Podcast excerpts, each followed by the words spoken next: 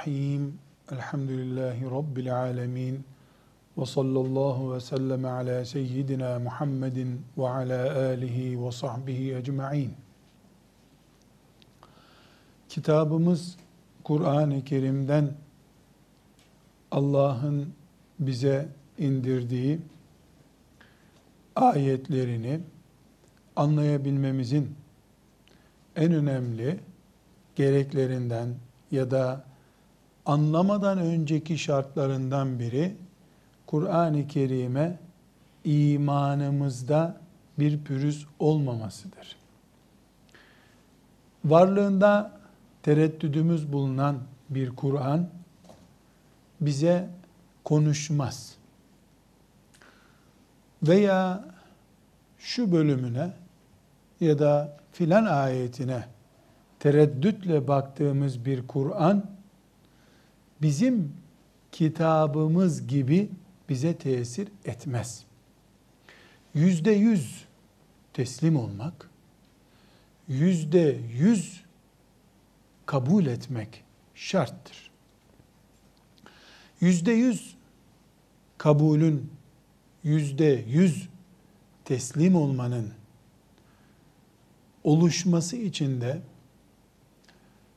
kitabımız Kur'an-ı Kerim'in bize nasıl ulaştığını, bize Kur'an gelinceye kadar hangi merhalelerden geçtiğini bilmemiz gerekir. Buna bir Kur'an kültürü bilgisi de diyebiliriz.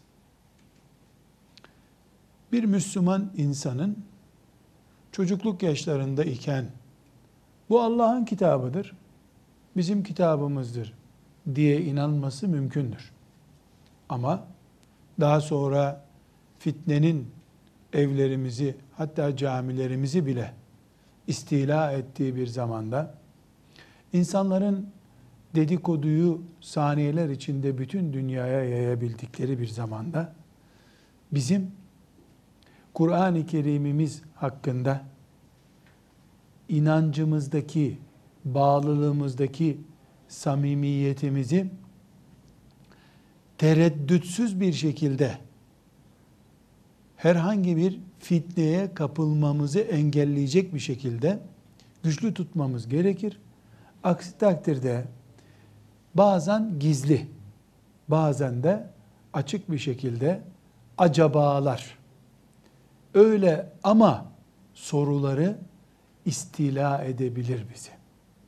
Böylece Müslüman elindeki büyük nimet olan Kur'an'a rağmen Kur'an okuyabiliyor, dinleyebiliyor, anlayabiliyor olmaya rağmen maazallah sapıklığa düşebilir.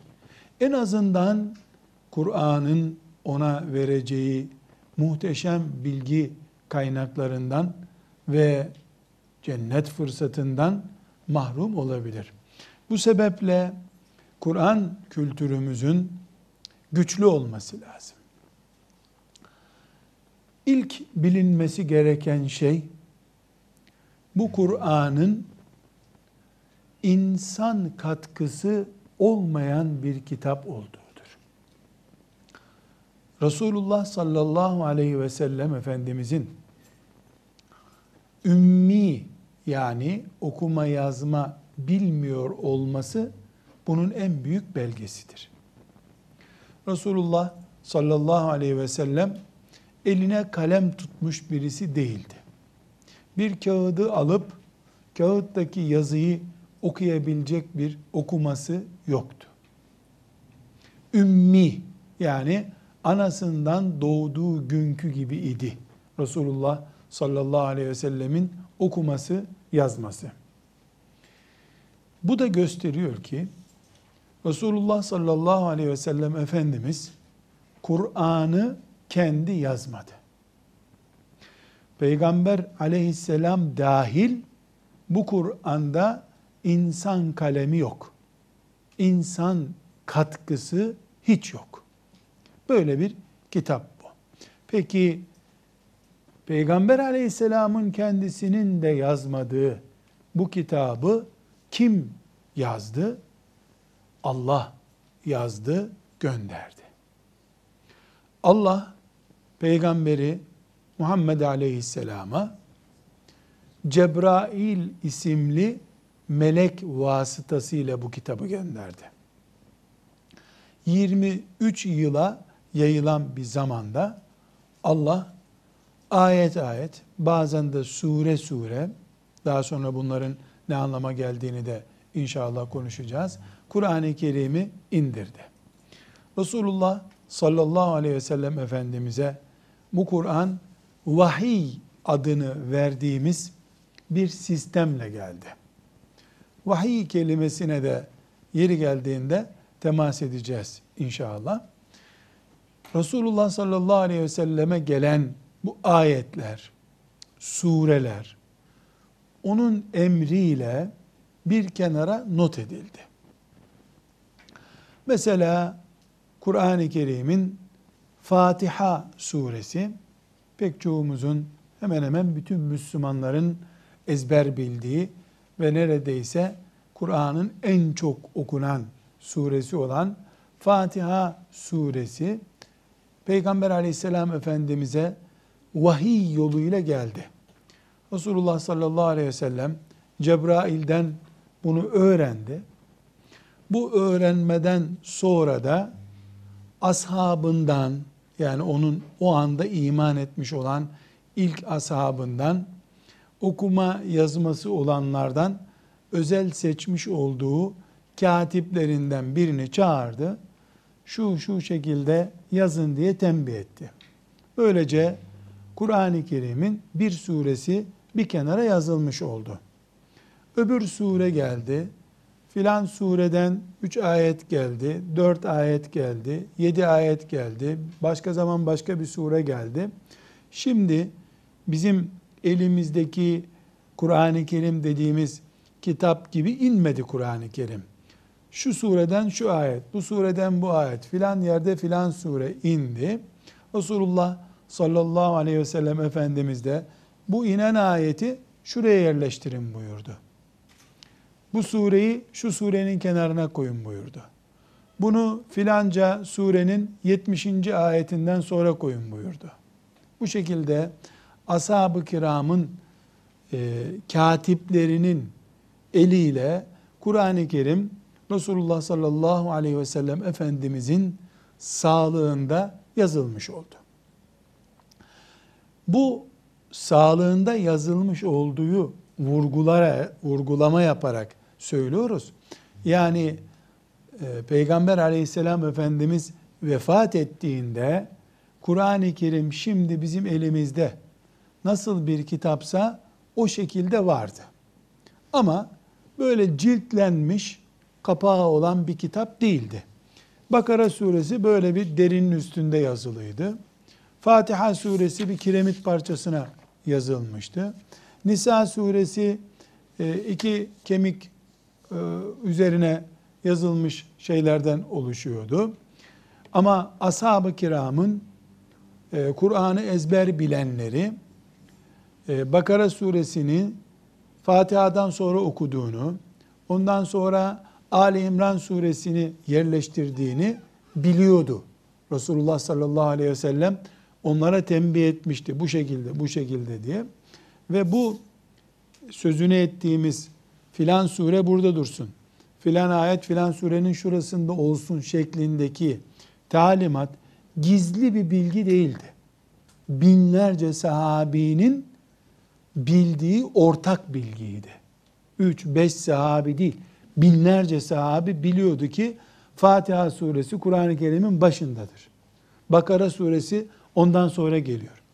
İşte mesela yatsı namazlarında okunan Amener Resulü diye başlayan son iki ayetinin Bakara suresinin son ayetleri olduğunu 50 bin, 70-80 bin sahabi biliyordu.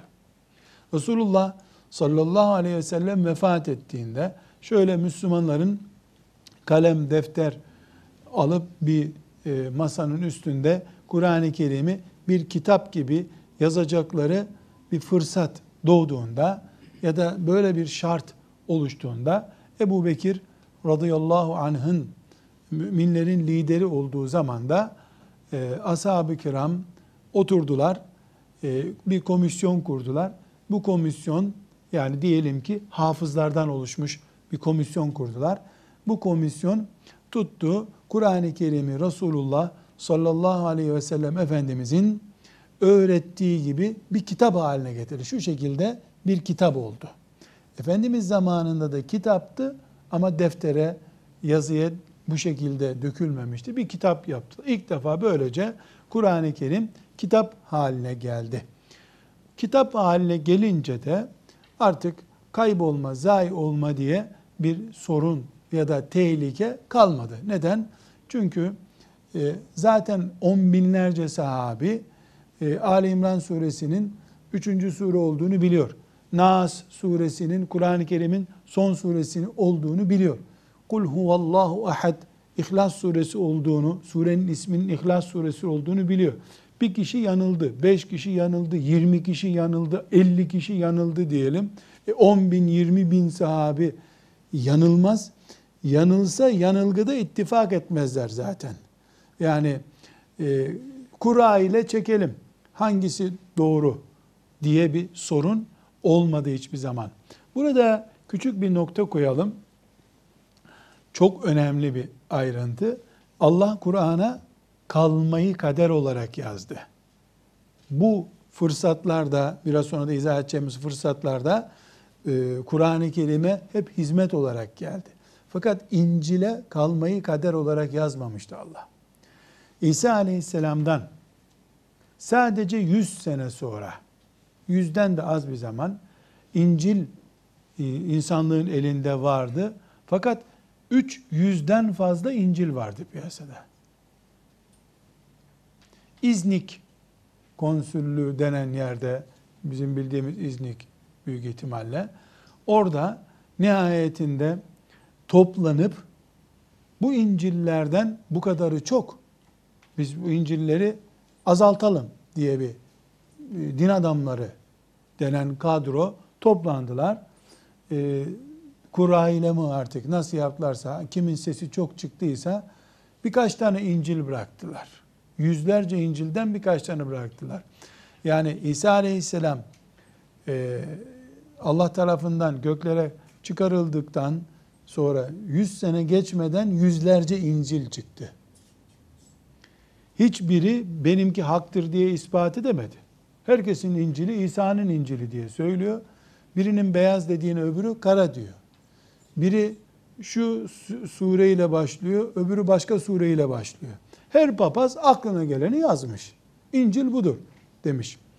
Ama Resulullah sallallahu aleyhi ve sellem Efendimizin vefatının üzerinden 1430 sene geçti. 1430 sene sonra Güney Kutbu'nun yanındaki bir Kur'an hafızın okuduğu Kur'an, Kafkasya'da bir hafızın okuduğu Kur'an, Batı'da, Amerika'da, Almanya'da bir Müslümanın okuduğu Kur'an, komünist Çin zulmü altında olan Türkistan'da bir Müslümanın okuduğu Kur'an, Mısır'da, Ezher'de bir hafızın okuduğu Kur'an, İstanbul'da bir hafızın okuduğu Kur'an, ne bir kelimesi, ne bir satırı, ne bir suresinin yeri şurası burası farklı değil. Allah korumayı kader olarak Kur'an'a yazdığı için Kur'an korunacağından şartlarını da oluşturdu Allah. Ashab-ı kiram Peygamber aleyhisselam efendimizden sonra oturdular. Zeyd isimli sahabeye bu görevi teslim ettiler. E, buyur bu görevi sen yap dediler. E, o da oturdu. Genç bir sahabi Kur'an-ı Kerim'i baştan sona yazdı. Bir sahabi çıkıp da yahu bunu eksik yazdınız. Daha fazlaydı bu demedi. Fazla yazdınız demedi.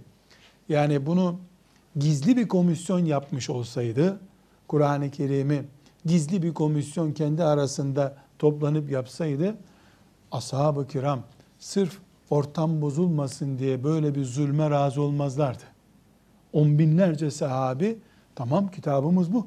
Resulullah'tan aleyhissalatü vesselam emanet kalan kitap budur diye bağırlarına bastılar. Böylece Kur'an-ı Kerim hiç kimsenin kıyamete kadar itiraz edemeyeceği bir şekilde sapasağlam Allah'tan indirildiği gibi elimizde kaldı. Şimdi gençler şunu unutmayın. Örnek olarak aklınızda olsun. 10 defa basılmış bir roman alın. Yani birinci basılmış, iki sene sonra bir daha basılmış, üç sene sonra bir daha basılmış. Bakın ilk baskısı ile beşinci baskısı arasında ne kadar baskı farkı vardır. Müellif düzeltmiştir eksiklerini. Filan şey düştü onu yeniden yazdım demiştir. Bir kitabın bir yazarı oluyor, kendi diziyor, yazdırıyor, bir sene sonraki baskısında düzeltme yapmak zorunda kalıyor.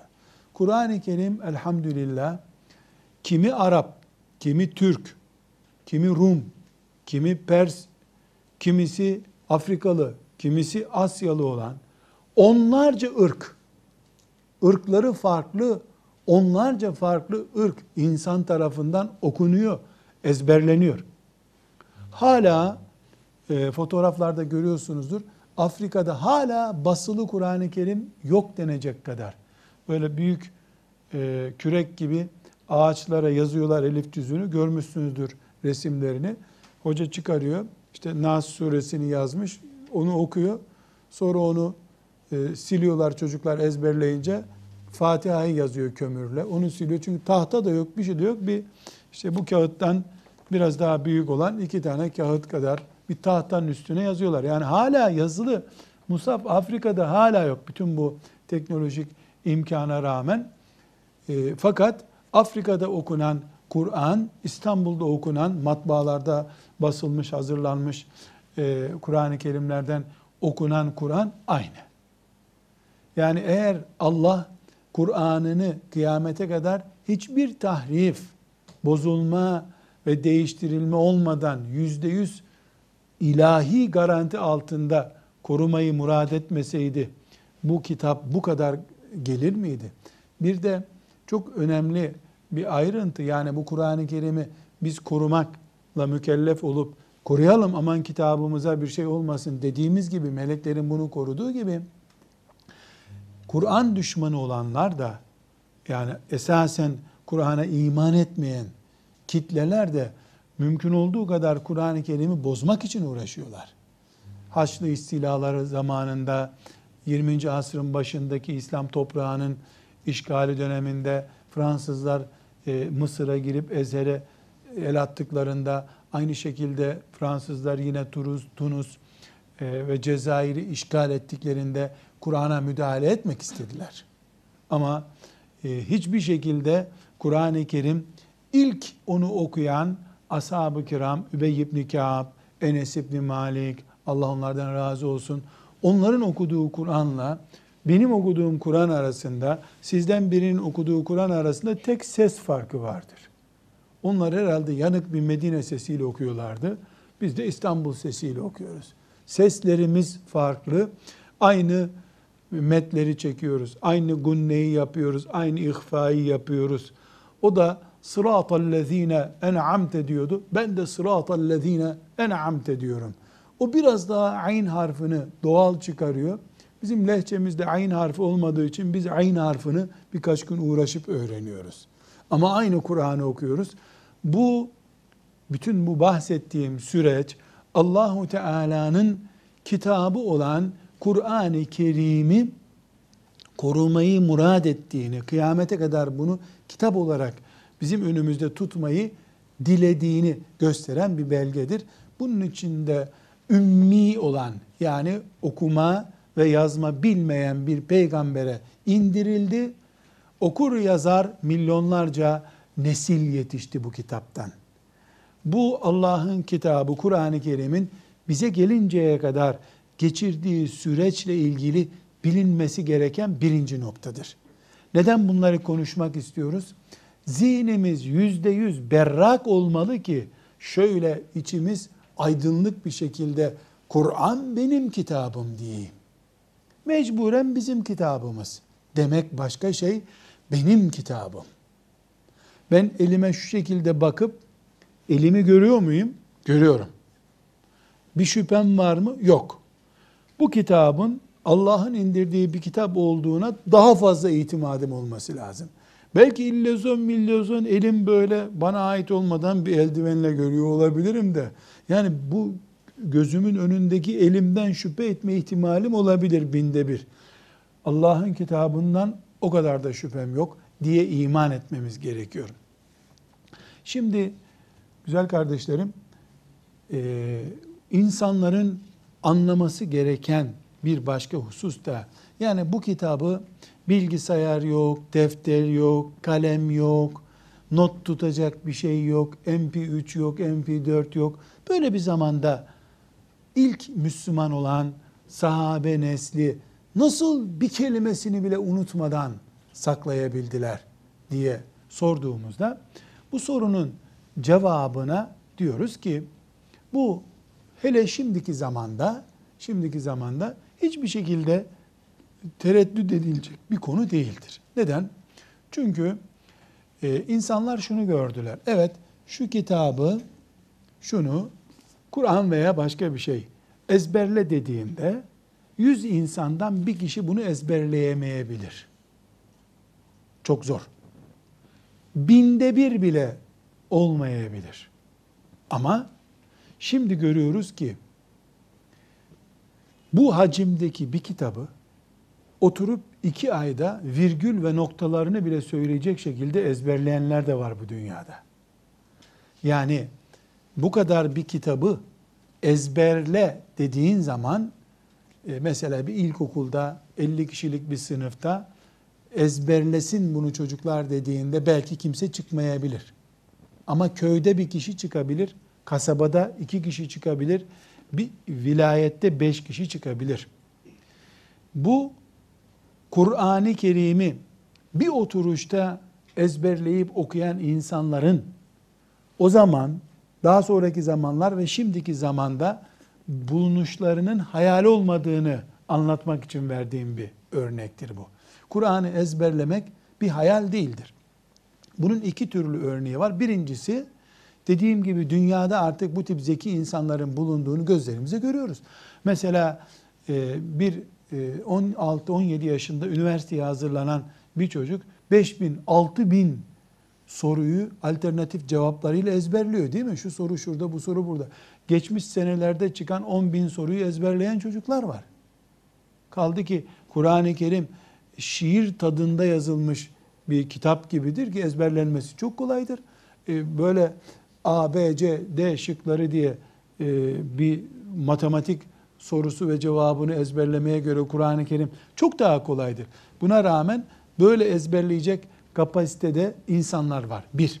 İki, Kur'an-ı Kerim nasıl ezberlenerek korunduğu e, biz ikna olacağımız bir cevapla izah etmek istiyoruz.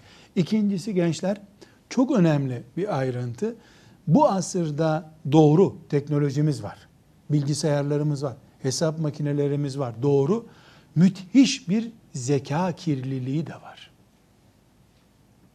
Nasıl insanların solunuduğu hava kirlendi, o derelerimiz kirli akıyor, denizler kirli, hava kirliliği var, ışık kirliliği var. En basit misal sizler İstanbullusunuz. Bakın İstanbul'da mesela 15 Haziran'da bütün Türkiye'de havanın aydınlık olduğu, hava raporunun aydınlık, bulut yok dendiği bir zamanda İstanbul'dan kaldırın başınızı gökyüzünde 50 tane yıldız sayamazsınız. İstanbul'dan 100 kilometre doğuya veya batıya gittiğinizde bir köyde bir kaldırıyorsunuz başınızı yıldız ürkütüyor sizi sayısı. Milyonlarca yıldız görüyorsunuz. Aynı gökyüzü. Ama İstanbul'daki ışık kirliliği gökyüzündeki yıldızları görmeyi engelliyor. Bir köye gidince o köyde ışık kirliliği olmadığı için kaldırdın mı başını gökyüzünde yıldızları sayacak gibi oluyorsun. Sanki yıldızlara daha yakın bir yere gelmiş gibi hissediyorsun. Bu nasıl bir kirlilik söz konusu dünyada? Havada, suda, çevrede büyük bir kirlilik var. Zeka kirliliği de var. Şimdi Resulullah sallallahu aleyhi ve sellem Efendimizin ashabına Kur'an'ı önlerine koyup ezberleyin diye emrettiğinde sahabenin yaşlısı çocuğu zihin olarak berraktı. Çölde yaşıyordu. Müzik gürültüsünden başı şişmemişti. Araba gürültüsü, motor gürültüsü, klima gürültüsü yok. Duysa duysa devesinin bağırmasını 3-4 defa duyacaktı. Çocuklar bağıracak da Medine'de bir ses olacaktı. Öyle bir ortamda yani zihinler mesela 30 yaşında bir insan e, ashab-ı kiram döneminde diyelim ki frekans itibariyle toplam 30 senede 1 milyar e, ölçümlü bir ses dinlemiş ise 5 yaşında bir çocuk bunu 5 milyar olarak dinlemiş oluyor. Biz normalde haberleri dinledik, işte filan müziği dinledik gitti zannediyoruz. Ama onun zekada bıraktığı, beyinde bıraktığı yorgunluk ve iz senelerce devam ediyor. Dolayısıyla şimdi mesela bir 15 yaşındaki çocuk bu kitabı 3 ayda ezberliyorsa 200 sene önceki ortamda yaşayan çocuk bunu onun yarısı kadar bir zamanda ezberleyecekti. Çünkü yorgun zihinlerle hayata atılıyoruz biz. Çok yorgun. Yorgunluğu sadece e, odun taşıyıp, tarlada çalışıp yorulmak, kol, bilek yorgunluğu olarak anlamayalım. Göz yoruluyor, kulak yoruluyor, zihinler yoruluyor. Ashab-ı kiram tamam içki içiyorlardı, e, katildiler filan filan filan kabahatleri vardı cahiliye zamanında iken. Ama hayat onlar için böyle fırtınaların koptuğu, kavgaların, gürültülerin, insanların kulaklarını tıkattığı bir şey değildi. Yani bütününde ne biliyorlardı? 10, 15, 20 tane şiir biliyorlardı, bitiyordu. Çok enteresan bir örnek. İbn Abbas Efendimiz sallallahu aleyhi ve sellemin amcasının oğlu e, çok zeki bir delikanlı. Yemenli bir şair onunla ezber ve şiir atışmasına gelmek istemiş izin randevu almış, gelmiş hakikaten. Şimdi e, hani aşıklar atışma yapıyorlar ya. O da gelmiş İbn Abbas'a Medine'de radıyallahu anhuma e, yani bir kavga için değil, sanat yarışması yapacaklar. E, adam e, demiş ki ben senin için şiir hazırladım. İşte yüz mısralık bir şiir okuyayım mı demiş. Şimdi o yüz mısra okuyunca İbn Abbas'ın da ne yapması lazım? 101 mısra okuması lazım. O sonra 102 diye cevap verecek. Hiç aşıkların atışmasını gördüyseniz ona benzer bir şey. Şiir ama sanat üzerine. O bir güzel okumuş 100 mısra mı ne kadar okuduysa İbn Abbas dinledikten sonra demiş ki ben istersen bir tekrar edeyim bakalım ezberleyebilmiş miyim diyecek. O 100 mısrayı tekrar edince adam yarıştan vazgeçmiş. Çünkü ona cevap vermesi gerekiyordu. Cevaptan önce o okuyunca ezberlemiş onu. Yani dinliyor, kaydediyor o arada. Böyle insanlar ben bu asırda da gördüm. Ee, ben Mekke'de iken Riyad'da bir arkadaşımız vardı. 58 günde hafız olmuştu. Ben bizzat görmesem inanmazdım. 58 günde her sayfa iki defa okuyordu. Yani Kur'an-ı Kerim işte 600 sayfaysa 1200 sayfa okuyarak ezberledi. Gözlerimle gördüm. Yani şu anda e, hadis üzerine bayağı akademik bir ünvanı olan bir kardeşimizdir. Yani olmaz bir şey değil ama dediğim gibi ashab-ı kiramın da hepsi böyle zeki değillerdi. İbn Abbas böyleydi. İşte filan sahabi böyleydi. E zaten e, bu tip e, bir hizmet için de 10 bin kişi lazım değildi. Ama genel olarak Kur'an-ı Kerim'e hepsi vakıftılar. Kur'an-ı Kerim'i hepsi bağırlarına basıyorlardı. Bir kısmının zekası çok güçlüydü. Neyi konuşuyoruz? Kur'an'ımız bize bugüne kadar sanal bir alemde ulaşmadı. Kargo ile gelmedi. Nereden geldiğini bilmediğimiz bir paket değil. Kur'an'ımız bize gözümüzde göreceğimiz kadar açık seçik bir sistemle geldi. İşte bunlardan bir tanesi de Allah bunu korumayı murad etti.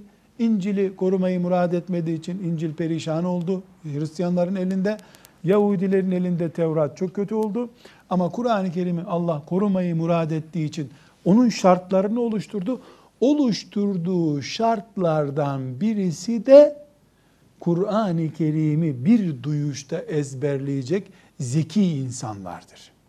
Kur'an-ı Kerim İran tarafına inmiş olsaydı Orada zeka kirliliği vardı. Roma İmparatorluğu tarafına yani bugünkü İstanbul Avrupa tarafına inseydi orada bir e, zeka kirliliği, kültür birikimi vardı.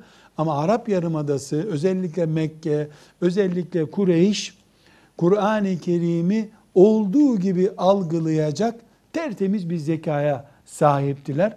Zeka temizliği sayesinde de Kur'an-ı Kerim'i indiği günün tazeliğiyle okudular. Resulullah sallallahu aleyhi ve sellemin dudak hareketlerini bile, kaş hareketlerini bile izlediler. Böylece Allah'ın kitabı çok güçlü bir şekilde iner inmez kayıt altına alınmış oldu. Başka sebepler de var. Ee, ikinci bölümde o sebeplere de işaret edelim. Velhamdülillahi Rabbil Alemin.